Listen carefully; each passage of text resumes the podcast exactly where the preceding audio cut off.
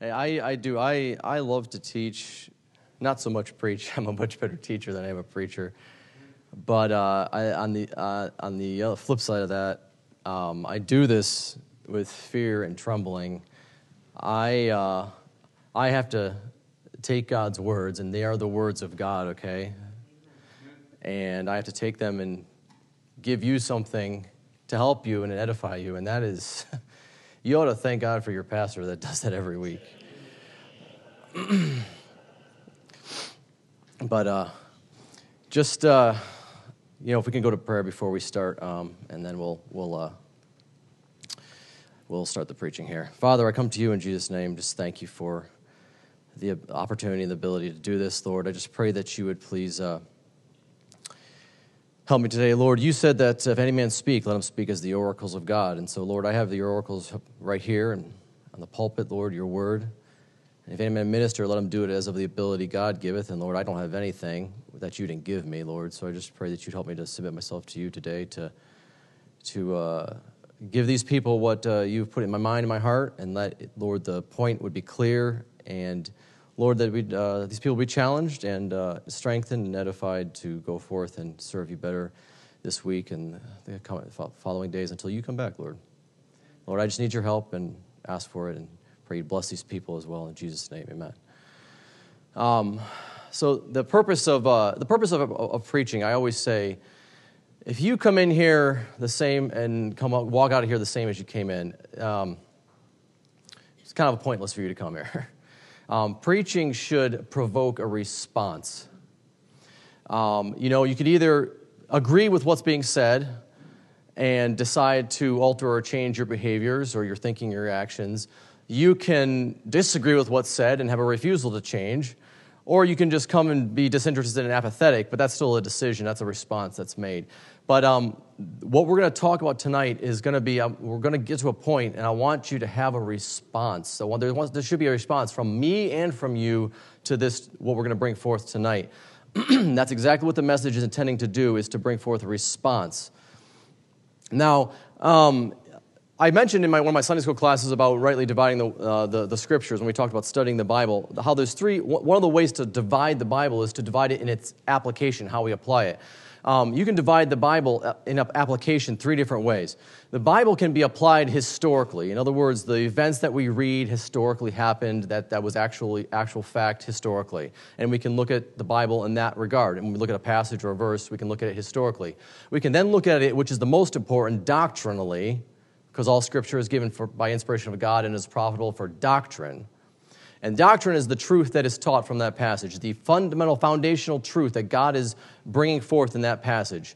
Um, and then we can uh, look at something practically. We take that historical and the, the doctrinal and take that and what, how does this work for us? What is, how does this apply to us? What does this do for me? And we're to take, we're to bring the forth the message here tonight. I, you know, I'm a little unorthodox in the way I do things. Um, so this might seem a little different, but we're going to take this message as three parts. And don't get worried. I think we got plenty of time to get through it, okay? But we're going to take the first part. We're going to, we're going to look at some historical accounts in the Bible and, and, uh, and examine some facts about those historical accounts, which is going to draw us to, number two, a doctrinal truth that we're going to examine. And then at the end of this whole, the actual message is going to be this practical application. What can you and I do with this truth that we're going to look at? So, um, by way of introduction, I'd like to ask this question. And some of you, as soon as I ask this question, might know exactly what the answer to this is. Some of you might think, yeah, maybe I think I know what this is. And some of you might think, I didn't come here to think about this. Just tell me, because that's why I came here. Just, just tell me what, I want, what you want me to hear. So uh, here's, here's the question Who or what killed Jesus Christ? Now, just really quick, because this is the introduction, I'm just going to, you don't have to turn to these passages, but um, just listen carefully. Um, someone might say it was, it was the Jews that killed Jesus Christ. We look in Matthew 26, 47, and it says, While he yet spake, lo, Judas, which was uh, a Jew, uh, one of the twelve came, and with him a great multitude with swords and staves from the chief priests and elders of the people. So there's the chief priests and the elders of the Jewish people coming to take Jesus. We see in Matthew 27, um, in a couple verses there, it says, When the morning was come, all the chief priests and elders of the people, this is the Jewish people, took counsel against Jesus to put him to death. When Pilate saw they could prevail nothing, but rather a tumult was made, he took water and washed his hands before the multitude, saying, I am innocent of the blood of this just person. See ye to it to the Jews. Then answered all the people and said, His blood be upon us and on our children. So the Jews said that. Uh, Mark chapter 15. it says, But Pilate answered them and saying, Will ye that I release unto you the king of the Jews? For he knew that the chief priests had delivered him for envy. So Pilate knows what's up here. He knows the chief priests, the leaders of the people, have been envious of Jesus Christ, and so they've brought him to him to, to kill him. And, and it says, he says this, the, the Bible says this in Mark 15, 11. But the chief priest moved the people and those are the Jewish people, that he should release Barabbas unto them. So they, they would rather have Barabbas released unto him, who was uh, a murderer and uh, was in prison for sedition, and they asked that Jesus Christ instead be crucified. This is the Jewish people. Uh, Luke 23, a couple verses here, it says, And Pilate, when he had called together the chief priests and rulers of the people, said unto them, Ye have brought this man unto me as one that perverteth the people. And behold, I, having examined him before you, have found no fault in this man touching those things whereof ye accuse him. No, one nor yet Herod, for I sent you to him, and lo, nothing worthy of death is done unto him. I will therefore chastise him and release him. So Pilate's ready to let him go. But they, the people, the Jewish people, cried, saying, Crucify him, crucify him. And he said unto them the third day, a third time, excuse me, Why? What evil hath he done? I have found no cause of death in him. I will therefore chastise him and let him go. And they were instant with loud voices requiring that he might be crucified. And the voices of them, the Jews and the chief priests, prevailed, and Jesus Christ was crucified. So uh, we think, well, it was the Jews that killed Jesus. He, he, they were the Jews that apprehended him, it was the Jews that desired him to be crucified. And even when Pilate wanted to let him go, they made sure that Jesus Christ was crucified. So was it the Jews that killed Jesus? Well, some would say yes. Um, some might say, well, no, no, no. It was, it, was, it was the Romans that killed Jesus Christ because really it was Pilate that had the authority to do that. We see Matthew 27 24 when Pilate saw that he could prevail nothing, but that rather a tumult was made, he took water and washed his hands before the multitude, saying, I am innocent of the blood of this just person. But he says this to them, See ye to it. So he gives them the authority to go ahead and take Jesus. So Pilate, being a Roman, the Roman governor of the, of, uh, the place at the time, he, uh, we say, well, he was, he, was at, he was at fault. It was him that you know, allowed Jesus to die. Mark 15 again says, And so Pilate, willing to content the people, released Barabbas and delivered Jesus when he had scourged him to be crucified. So that's Pilate, the Roman governor, scourging Jesus, delivering him. And it says this, and the soldiers, those were Romans as well, led him away to the hall called Praetorium, and they called together the whole band of soldiers. And when they, the soldiers, had crucified him, they parted his garments and casting lots upon him, whatever man should take. And it was the third hour, and they crucified him. Um, so the Roman soldiers, they were the ones that nailed Jesus to the cross. So, right, it was the Romans, right, that killed Jesus. John 19 34, we know now this was actually after Christ's death, but it says one of the soldiers with a spear pierced his side, and forthwith there came out blood and water. So it was, it was Pilate that could have overruled the Jewish people, but he let them take Jesus and gave command to crucify him. It was the soldiers that actually scourged him and drove the nails into his hand, hands and feet. But um, someone might say, someone might be thinking here is like, well, you know, that's not the case. You know, really, it was not the Jews, it was not the Romans, it was us, right? Because it was our sin, right? Well, 1 Corinthians 15, 3, 4, 3 through 4 says this this is the gospel. If you want to know where the gospel of Jesus Christ is, here it is 1 Corinthians 15, 3 through 4. For I delivered unto you, first of all, that which I also received, how that Christ died for our sins, according to the Scriptures, and that he was buried, and that he rose again the third day, according to the Scriptures. And we know that Jesus Christ died for our sins because, according to Romans 6.23, the wages of sin is death. So Christ bore our sins according to 1 Peter chapter 2 verse 24 who himself bore our sins in his own body on the tree. So it was our sins, right? Our sins killed Jesus Christ. Um, you know, Romans 5, you know, the, you know the verses, I'm sure. Romans 5, 6, and 8 says, For when we were yet without strength, in due time, Christ died for the ungodly. Well, that's us. Christ died for the ungodly. So it was, it was us, right? But God commended his love toward us, and that while we were yet sinners, Christ died for us. So someone might say, well, it was the Jews because the Jews delivered Jesus Christ to be crucified. Say, no, it was, it was the Romans because the Romans gave the authority and actually did the deed of nailing Jesus Christ to the cross. And, uh, you know, those we might say might try to be spiritual say, well, it was us. It was our sin um, that killed Jesus Christ. The problem with all these is that they imply that Jesus Christ, who was God in the flesh, was forced or overpowered or somehow backed into a corner physically or situationally to the point where he was then crucified and then he died. As if he had no, there's no way out, there's no alternative. It was just somehow situations, people, circumstances put Jesus into this corner. And that thinking aligns with the kind of philosophy, the notion that Christ died as a martyr. Christ died as a victim. People talked about Christ like he's a good example. He was such a good example that he laid down his life, and he was the leader of this cause. And I want to tell you tonight nothing could be further from the truth of any of this. Who was really responsible for the death of Christ? Turn to John chapter 10. Now, that was the historical part of it.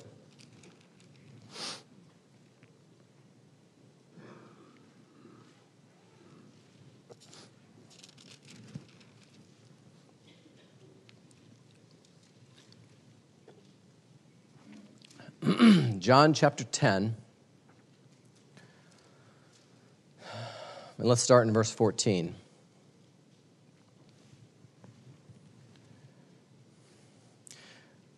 I'm going to tell you something. Pastor Schott set up, he teed up this message tonight, and just, I don't want to whiff it, okay? this, when, I, when he started preaching, it was like God confirmed in my mind this is the message we're preaching. John chapter 10, verse 14. Jesus says this I am the good shepherd, and know my sheep, and am known of mine. As the Father knoweth me, even so know I the Father, and I lay down my life for the sheep.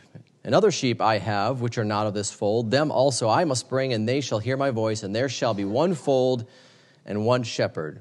Therefore doth my Father love me, because I lay down my life that I might take it again. No man taketh it from me, but I lay it down of myself. I have power to lay it down, and I have power to take it again. This commandment have I received of my Father. The Jews didn't take Jesus Christ's life, and the Romans didn't take Jesus Christ's life, and even my sin and yours didn't take the life of Christ. Jesus said, No man taketh my life. I lay it down of myself. I have the power to do that. I have the power to lay it down. I have the power to take it back up again. And he says, This commandment have I received my Father. The Father has given into my hand to say, Go ahead, son, you can lay down your life when you want to, and you can take it back up when you want to. Now, if this is true, which it is, if this is true, he laid down his life, obviously willingly. It was of his own volition. Now, we talk a lot, you know, we talk about the fact that Jesus Christ could have escaped all this when he talked, you know, he said, Knowest thou not that I could call on my Father and him give me 12 legions of angels? And so we talk about him escaping it in that way. But think about this because he had the power to lay down his life at any time he wanted to, he could have ended his life and just been done with it at any time before that crown of thorns got pushed down onto his brow was beat down with that reed that they put on his uh, that with the reed they put in his hand and they beat down the crown of thorns that was on his brow he could have said yep i'm done with this just end his life there he could have chose to end his life before his back was plowed like a plow furrows in a, in a field like the bible says in psalm chapter 129 when his back was scourged by the soldiers torn open beat beyond all recognition. He could have said, That's enough. I'm laying, this, is, this is where I'm going to end it. I'm going to lay down my life. I have power to lay it down, and I'm done. He could have laid down his life when they uh, stripped him naked, bare before everybody, um, to his shame. He could have ended his life the moment they started driving those nails into his hands and into his feet. He could have said, This is too much. I'm done. He could have ended his life before his visage was marred more than any man, the Bible says. By the time he got to that cross, through the beating, uh, through the whipping, through the plucking his beard, the blood, the crown of thorns, the nails in his hands, the nails in his feet, his visage marred more than any man's. He could have said, okay, that's enough, I'm done. And he could have ended his own life because he had power to do it. He could have ended his own life before the sins of every man and every woman of all time was laid upon him who knew no sin. He suffered, not personally, but he suffered the guilt of all that sin laid upon him, and he could have been, you know what? That's it, I'm done. But it was not until he knew that the payment for sin was finished, and he said it, it is finished. It is not until he knew that and it was done that he finally willingly laid down his life and gave up his life. Do you realize he kept himself alive through that whole thing to finish the redemption that you and I needed to be saved? He was in complete control of when his life would pass.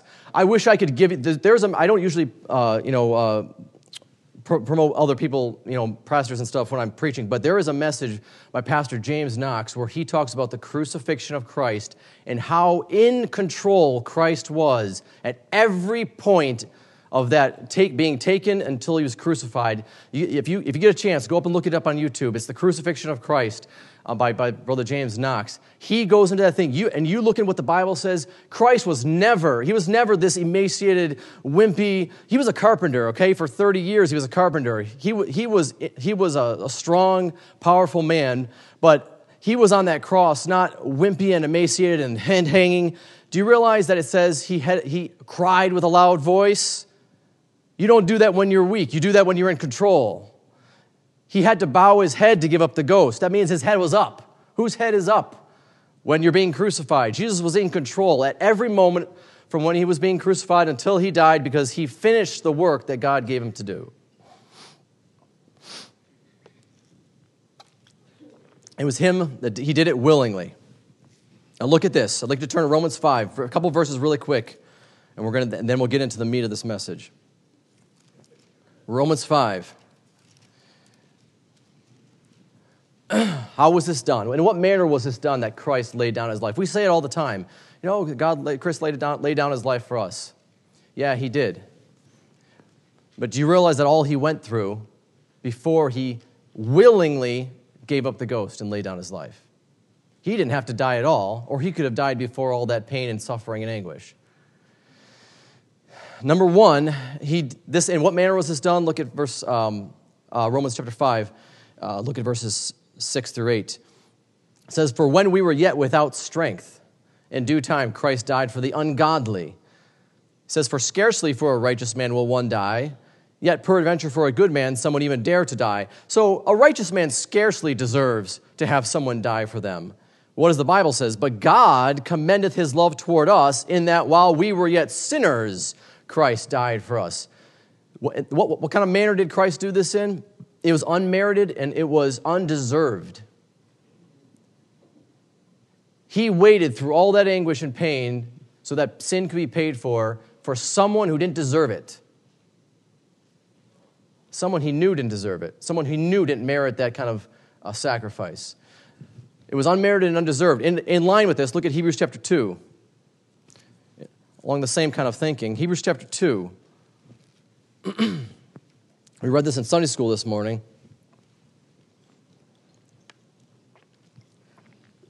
Verse 9.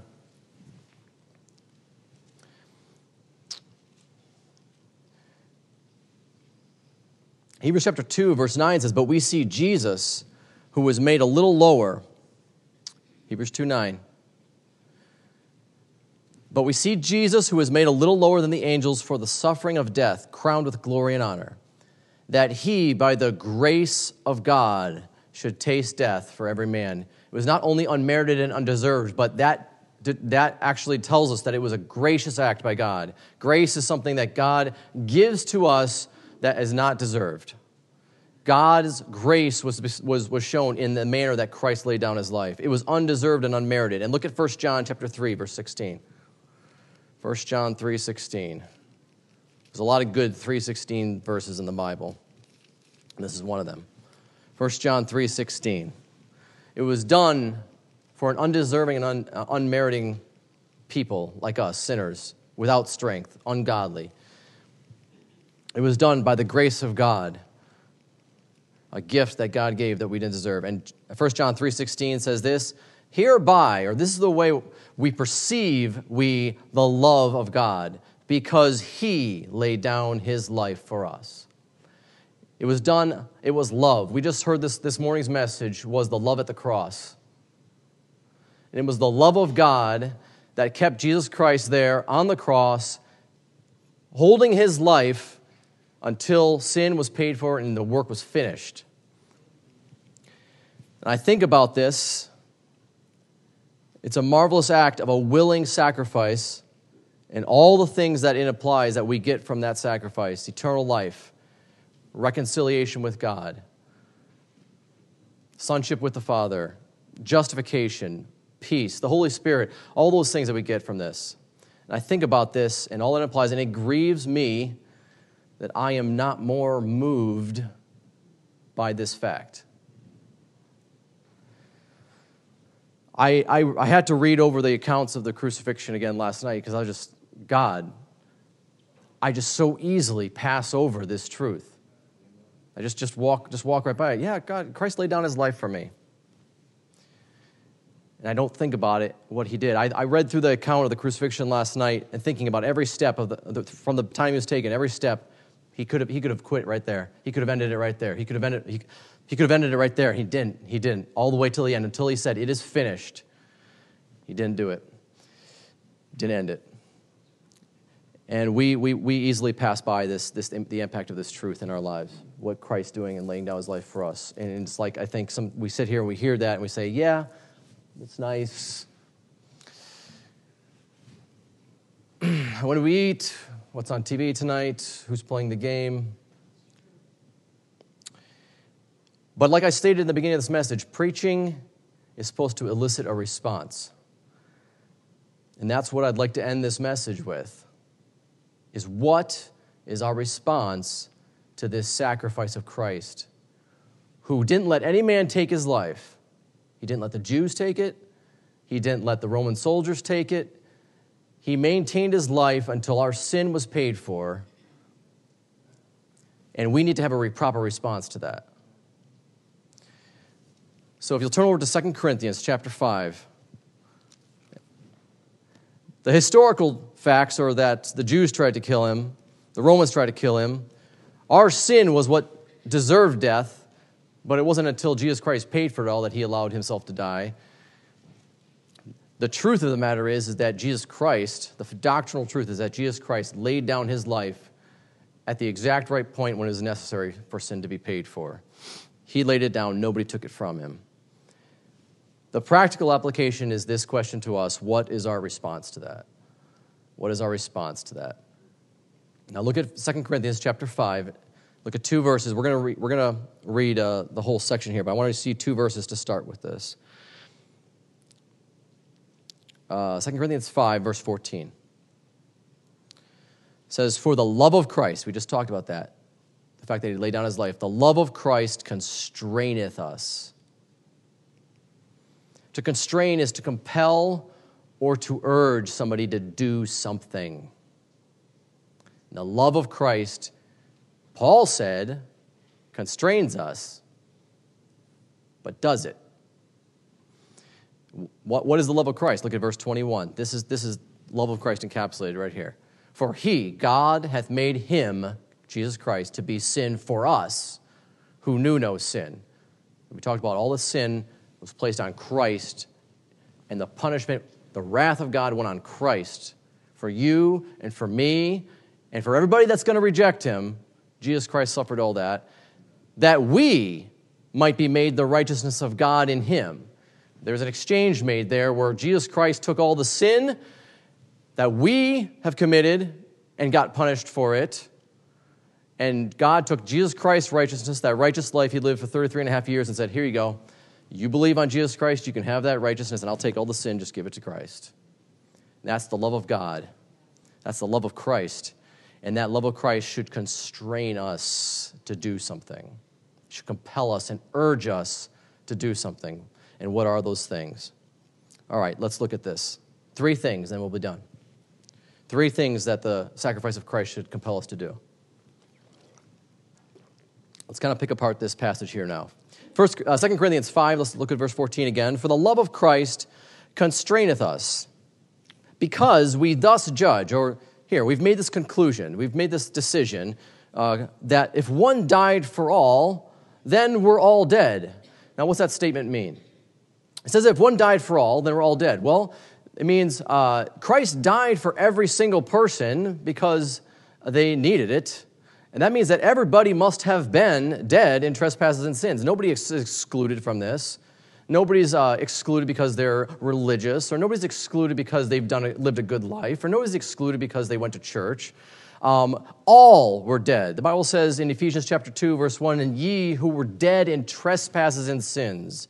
That's the natural state of every man when they come into the world dead in trespasses and sins spiritually dead, and they need to be made alive again. So Paul says here, we thus judge. This is our determination that Christ, if, if he died for all, that means everybody was dead. Everybody was dead in trespasses and sins. John chapter 11, verse 25 says this now Jesus Christ said unto her, I am the resurrection and the life. He that believeth in me, though he were dead, yet shall he live. So Jesus is saying there's some people that are dead that need to be made alive and they're made alive by believing in me. Um, look at this in the same passage we're looking at. Um, in verse 15 continues. It says, And that he died for all, that they which live. Okay, so we had everybody's dead, according to verse 14. All were dead. But now there's some people that live. That means there's been some people that have passed from death to life. They which live. John 5 24 says this Verily, verily, I say unto you, he that heareth my word and believeth on him that sent me hath everlasting life, and shall not come into condemnation, but is passed from death unto life. So, what happened to these people that are now living, that were dead? They got saved. They were born again by the Spirit of God. And this is the first response that everybody needs to make to the sacrifice of Christ. You need to believe on the Lord Jesus Christ and get saved. And my question to you for I don't know everybody in here. I know some of you by face. I know some of you a little better than others, but I don't know your hearts. My question to you is Have you been saved? Have you passed from death unto life? When I ask you that question, what's the first thing that comes to your mind? If the first thing that comes to your mind is, I've been in this church my whole life, that's not the right answer. If the first thing that comes to your mind is, I've always believed in God, if the first thing that comes to your mind is, I'm better than the next person, if the first thing that comes to your mind is, I'm this or I'm that, if the first thing that doesn't come to your mind is, yes, I have believed on the Lord Jesus Christ who died for my sins, was buried, and rose again, if that's not the first thing that comes into your mind, I'm going to be very bold and say, you are not saved. Salvation is by believing on the Lord Jesus Christ. It's not involved in how often you come to church. It's not involved in how good of a person you are. It's not involved in whether you sing up here on the platform or play the piano or even preach in a pulpit. It is determined by what you did with Jesus Christ and his sacrifice. And our first response to this sacrifice and the fact that Christ laid down his life for us is that you need to get saved. And if you haven't done that tonight, tonight's a good night to do that. And I wouldn't put it off. And I, I understand, I was just talking to my parents. You know, I, I gave my testimony yesterday morning at the men's prayer. And that was a hard thing for me. I talked about how I, um, you know, I had made some sort of profession when I was very young, but I didn't remember it. And um, I struggled with that in my teens. And because I didn't want, everybody thought I was saved. Look, I understand. But I wouldn't go to hell for anybody. I wouldn't go to hell because I was embarrassed to say, oh, you know what, I've been playing a game. I wouldn't go to hell because I was like, oh, everybody thinks that I'm this oh, or that. If you know you need to be saved tonight, get it taken care of, okay? Get it taken care of. The Lord Jesus Christ laid down his life for you. He died to save you from your sins, and He's not going to turn you away because you maybe been playing a game or you just didn't understand something and now you realize that you never truly believed in the Lord Jesus Christ. Do it tonight. Do it tonight. Get saved. Um, Paul says here that if one died for all, then we're all, we're all dead. This was necessary for everybody. Jesus Christ's sacrifice was necessary for everybody. And if you're not saved, it was necessary for you.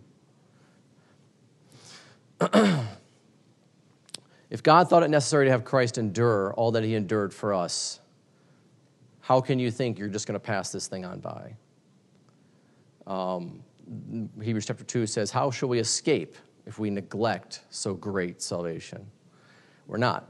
It's a rhetorical question. We are not going to escape. If we see this salvation, which has been laid before us tonight now through the scripture, and we say, eh, I'm not going to do that tonight, whatever reason, I don't care what your reason is, whatever excuse you have, it's not good enough to go to hell. Believe in the Lord Jesus Christ. If you're not saved, believe in the Lord Jesus Christ. That requires a willingness on your part to submit to the truth of the gospel just like it was a willing, just like Christ willingly laid down his life to save you, it requires your willing choice to believe on the Lord Jesus Christ. And I hope you've done that tonight. I, I, I, trust that most people have here tonight, but if you haven't, get someone with the Bible and have them show you why you need to be saved and what, the, what, what, uh, what you need to do. But it's as simple as believing on the Lord Jesus Christ. You're a sinner, that sin's gonna send you to hell, and Jesus Christ died to pay for that sin. Believe on him, plus nothing, minus nothing. It's him and him alone. Believe on the Lord Jesus Christ, and thou shalt be saved, Paul told Philippian jailer. That's it. It's as easy as that. Believe in the Lord Jesus Christ, and thou shalt be saved. So, first response to that sacrifice of Christ should be you need to get saved. You need to get saved. What's the second response we should have? Look again at this passage in verse 15. 2 Corinthians 5 15. says this, and that he died for all, that they which live, so these are the folks that have been born again and now they've been passed from death unto life, that they which live should not henceforth live unto themselves, but unto him which died for them and rose again. The purpose of Christ giving us a new life was not, not so that we could just go forward and keep doing the same old things we were doing, but that's so we could live for him. Living for ourselves is what our problem was before we were saved. That's what, that's what the problem was. Our, we naturally bend towards sin. We're born into iniquity, we're born into a sinful nature, and by the time we are able to understand the difference between right and wrong, that sin condemns us and kills us, Paul said. I was alive without the law once, but when the commandment came, sin revived and I died. Because just living for myself, because I just do the things that this flesh wants to do. But Paul says here that they which live, those that pass from death unto life by salvation, should not henceforth live unto themselves, but unto him which died for them and rose again. You see the gospel in that? Him which died for them and rose again. The gospel just encapsulated in that little phrase there. Jesus Christ died for our sins, was buried, and rose again. Um, so, this is the logical, another logical and reasonable response we should have towards the sacrifice of Christ. Think about it. He says, They which live. We've passed from death unto life. We could be dead and in hell. And there's not enough preaching about that now. Because hell's a very real place. It's not a joke, it's not something to use as an oath or a curse word. It's a very real place that sinners go to who reject Jesus Christ. And we could be there if we hadn't received Christ. So, our, our, our response to this is going to be we're just going to keep living for ourselves, living, doing the things we want to do, doing the things that please us. No, Paul says, they which live should not henceforth live unto themselves, but unto him which died for them and rose again. Look down at verse, uh, well, verse 17. Very famous verse. Therefore, if any man be in Christ, he is a new creature. There's no question about that. If you're in Christ because you've trusted in the Lord Jesus Christ as your Savior, you're a new creature. Old things are passed away. Behold, all things are become new. Um, we don't have time to really break it down for sake of time. We can't do this, but verse 16 tells us this is a it's not a fleshly transaction. This is a spiritual transaction. So that new creature that's made inside of you, that new man, is not something that's on the outside. It's something that's on the inside. It's something that God did instantaneously when we were saved. As soon as the moment you called upon the Lord Jesus Christ, He saved you and He did a, a thousand things for you. But one of the things He did was made you a new creature inside. The problem is, is that how much of that is working towards the out? How much of it is working out of us? You know, we're all content to be like Christ saved me, and uh, thank God I'm going to heaven, and I'm just going to keep doing the same things I was doing before. No. If we have taken advantage of his sacrifice, what kind of despite do we do to him when our lives don't represent the new creature that he put in us? Look at this in verse 20. He says this Now then, we are ambassadors for Christ. What's an ambassador? Among other things, it's one who represents the power and dignity of his sovereign. And because Christ laid down his life for us and saved us, we are supposed to be representing his power and his dignity. But how often does our life not represent that? You know, Paul goes through this whole chapter that we're going to go through in chapter 5, and then into chapter 6, and goes through some marvelous things. And in chapter 7, he says this look at chapter 7, verse 1. He says, Having therefore these promises, dearly beloved, let us cleanse ourselves from all filthiness of the flesh and spirit, perfecting holiness in the fear of God. We have all this that Christ has given us, all these promises He's given us, things He's already given us, things we have to look forward to that He's given us. And Paul says, let's cleanse ourselves then. Let's get cleaned up. And let's be correctly represent our Savior, our sovereign. And that's the second response we should have towards the sacrifice of Christ, what he did for us willingly, is that we need to get cleaned up and represent him correctly. We need to cleanse ourselves from all filthiness of our flesh and our spirit and perfect holiness. First Peter says, reiterates a command from the Old Testament be holy, for I am holy. Nobody wants to hear preaching about holiness because I want to do what I want to do. We're not spending enough time meditating on what God did for us. But I'll look at the cross and what he did, which is what I tried to do in the first part of this message. Look at that cross and what Christ did for us willingly should constrain us to be like, Lord, you deserve for me to live for you, not for myself. You deserve that I don't continue wallowing in these things that make me filthy and dirty, but that I live a holy and clean life for you. Now, I don't, I don't know what it is. I'm not going to sit here and list a bunch of things. If there's something dirty in your life and you're a saved child of God, God's already put his finger on that thing. I guarantee you. And I don't have to tell you what it is, the Holy Spirit's telling you what it is. But God wants you to give it up and clean up. Romans chapter 6, verses 1 through 2 says this What shall we say then? Shall we continue in sin that grace may abound? We got the grace of God. It was by grace God gave us this sacrifice freely. He's never going to take it away. So let's just continue in sin? Paul says, God forbid. How shall we that are dead to sin live any longer therein? We, I include myself in this, we easily let sin and uncleanness slip in into our lives. But God calls us to be holy. And this I put on myself as well, but I fear that the things of the world just allure me and excite me way more than what the Lord Jesus Christ did for me. And, folks, the only way to get back to where we ought to be with our mind thinking the things we ought to think is to get back in this book and look at what Christ did for us. Start meditating. We talked about in our, you know, the Sunday school lesson, one of the, one of the actions we're supposed to take with the Bible is to meditate on it. Go ahead, read the crucifixion account again tonight. What Christ did and all that he suffered so that you could be saved from eternal damnation in hell. And then think about what, is, what, does he, what does he deserve because of this? How can I live in sin any longer? Are we going to sin again? Yes, yes, I get it. We're going to, okay? We're flesh, and until this flesh is redeemed, we're going to have issues with it all our whole life. But let's not let's just continue in that willingly. Pastor Schott mentioned this morning about presumptuous sins. Yeah, I know we probably sin. There's some things we sin out of ignorance, but he's right. Most of our sins are done presumptuously. We know exactly what we're doing. We just do it because we want to. But let's take a look at the cross. let's take a look at what Jesus Christ did for us and let it constrain us to live holier, purer lives. And let's, let's get rid of some of the stuff that just pollutes us, um, whatever it is. Stop talking like the world, stop being entertained by the world's things, stop living like the world, whatever it is. That's the second response we should have to it. If you're not saved, looking at this sacrifice of Christ who did it for you willingly, you should get saved. If you are saved and you've done that, thank God. He's made you a new creature. Let's let that new creature come out, not just hide it inside. A little secret service Christian. But let's let it come out. What's the third thing?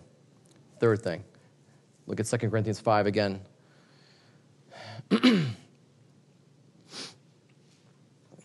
Verse 18.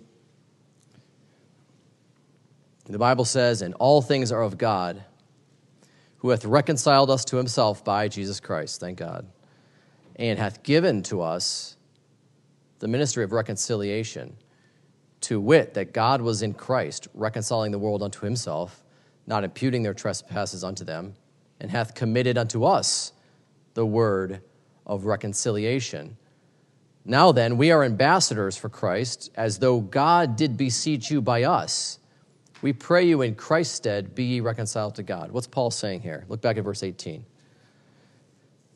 Look what he says in the end of the verse. He, um, God hath reconciled us to himself by Jesus Christ, and hath given to the preacher the ministry of reconciliation, and hath given to the evangelists the ministry of reconciliation. He's given to the missionaries and the Sunday school teachers the ministry of reconciliation. What does it say? It's given to us the ministry of reconciliation. If you've been saved by the grace of God, you have been given a ministry. And it's a ministry to reconcile sinners back to God through Jesus Christ. He's committed this to us. Look what he says in verse 19 and the end of it. He hath committed unto us the word of reconciliation. Well, what's that word? 1 Peter 1:25 says this, "But the word of the Lord endureth forever, and this is the word which by the gospel is preached unto you." What's the gospel? How that Christ died for our sins and was buried and rose again the third day. That's the word that's committed unto you and me. Every one of us in here that's saved God not only expects us to clean up our life and represent Him correctly, but as we do that, we are supposed to go out and be an ambassador to reconcile others to Christ. What does He say in verse 20? As though God did beseech you by us, we pray you in Christ's stead be reconciled to God. Now, we use that word pray um, kind of loosely sometimes. What does the word pray mean? It means to ask with earnestness and zeal. And so Paul says, We pray you in Christ's stead, be reconciled to God. We are supposed to be zealously and earnestly pleading with others to be reconciled to God. You realize, I was brought up again this morning too. I thought I said this, this message just dovetailed with tonight's. Um, we brought up again this morning about, about um, I just lost what I was thinking there. Um, okay, Lord, let that one go. But um, we, should, we should be uh, earnestly and zealously pleading with others to believe on the Lord Jesus Christ. We are praying that you be reconciled to God. Um, that is what we were. We were, that was what it was. We, we were enemies of God. You, you weren't okay with God before you got saved. Uh, Romans chapter 5, later on in the passage says, For if when we were enemies, okay, you weren't okay and God just kind of brought you in because you were a good guy. You were an enemy of God by wicked works, and so was I and he reconciled you back to God. God and man were at odds, and Jesus Christ, the daysman, brought his hand upon God upon man and brought them back together through the death of his cross and reconciled us back to God. If we stayed with that enmity between us and God, we would be dead and in hell. But God, Jesus Christ, reconciled us to God, and now we have a ministry to reconcile others to God. What? It's only good for you and it's not good for anybody else? You're happy that you're saved and you're not going to hell and you're going to heaven, but you don't want to let anybody else know? This is a ministry that's been committed to us. And our proper response to what Christ did for us, laying down his life at the exact right time, enduring all the shame, enduring all the pain and all the anguish and the sin of all mankind, waiting until the time when the work was finished and laid down his life, did it willingly. Now he's given you eternal life. You've received it. But our ministry is to try to reconcile others. When was the last time we earnestly and zealously pleaded with others for them to be reconciled to God? To tell them about the gospel of the grace of God? Our only reason for being left on this earth by God is to represent Him correctly and to lead others to Him. There's no other reason why we're still here. God left us here so that when He saved us, okay, now it's your turn to tell somebody else about what He did for you and what he, how He can save them. Our final, uh, our final response to the, one of the third final response to this sacrifice of Christ should be get busy telling other people the gospel. How much time we got left here? I don't know how much time I got left. I might have a year left. I might have a week left. I might have 20 years left. I don't know. The Lord might come back tonight. And then it's done. And then we got to answer for, we're saved and everything, that's great, but we got to answer for what we did for Him. I don't know how much time I got left, and as best as I can, I need to be determining that I'm telling others and pleading with them to be reconciled to God uh, through the, the death, burial, and resurrection of Jesus Christ. We need to be prepared. You know, this is not something that happens by accident. We need to be prepared to, to tell others this, this gospel message. Prepared in our, in our we talked about our, our lives should represent Christ correctly. So that's, that's number one. Our, our, our lives should correctly reflect what we're trying to tell them about Jesus Christ, yes. And prepared in our minds and our hearts, spiritually, not just, you know, not thinking about it, and then as soon as we get into an opportunity to tell someone about the Lord, we aren't ready, we aren't thinking about it, our minds are on something else. Um, we need to be spiritually clean. We need to be mentally prepared. We need to be logistically prepared. Do you carry tracts on you? Do you have, do you have something to give to somebody if you, if you have an opportunity to tell them about the Lord Jesus Christ? Have something ready. Paul says we're supposed to be ready always to give an answer to every man that asks us, a hope, a reason of the hope that lies in us. Ready, ready. We should be ready. Um, you know what? And find some way to spread the gospel, not only in your sphere of influence. We all have family that we're around that are lost. Be a testimony to them. Tell them about the gospel when you get a chance. Many of us have jobs that we're at, have coworkers that are around, and be a testimony to them and tell them about the gospel. But those places we're around all the time, and we should, we should maintain a consistent testimony there. But pretty much, you've, you've given them the gospel, now what? Find some other place to go out and give the gospel to. Go out to a shopping plaza and hand out some tracts. Go out to the street and preach. Go out and find somebody to minister to that you can tell the gospel to. That's not inside your sphere of influence. There's people dying and going to hell today that need to hear the gospel, and it's been committed to us to do so. And it's our reasonable service it's just reasonable that when Christ laid down his life for us and all that he went through, that our response should be, Sure, Christ, I'll work, I'll work for you. I'll do this for you. You've given me a ministry of reconciliation. I'll tell somebody else about the gospel. I'll do it. I'll do it.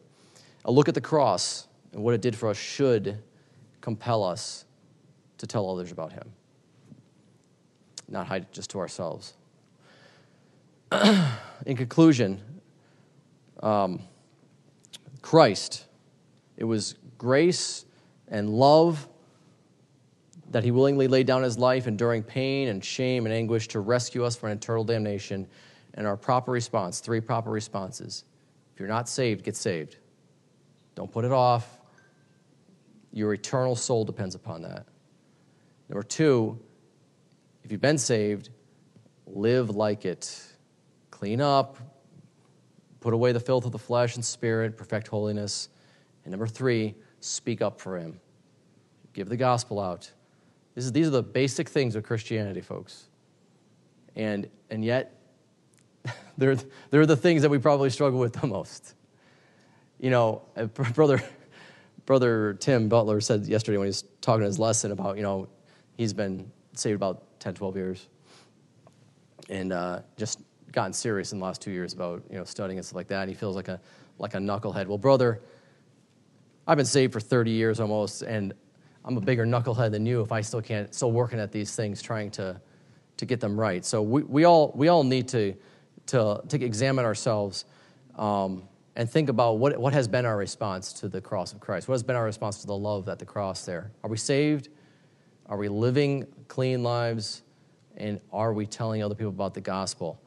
Um, Brother Eric, if you can come, we'll close in, a, in an invitation song. I'd like to sing. Uh,